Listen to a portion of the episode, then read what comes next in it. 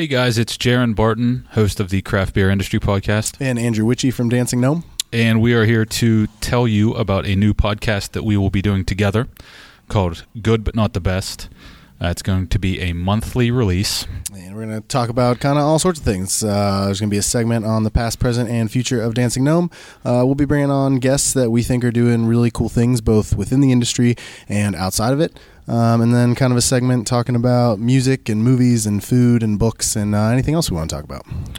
First episode should be available here shortly. Uh, the guest for that episode is going to be Joe Stavish of Tree Pittsburgh.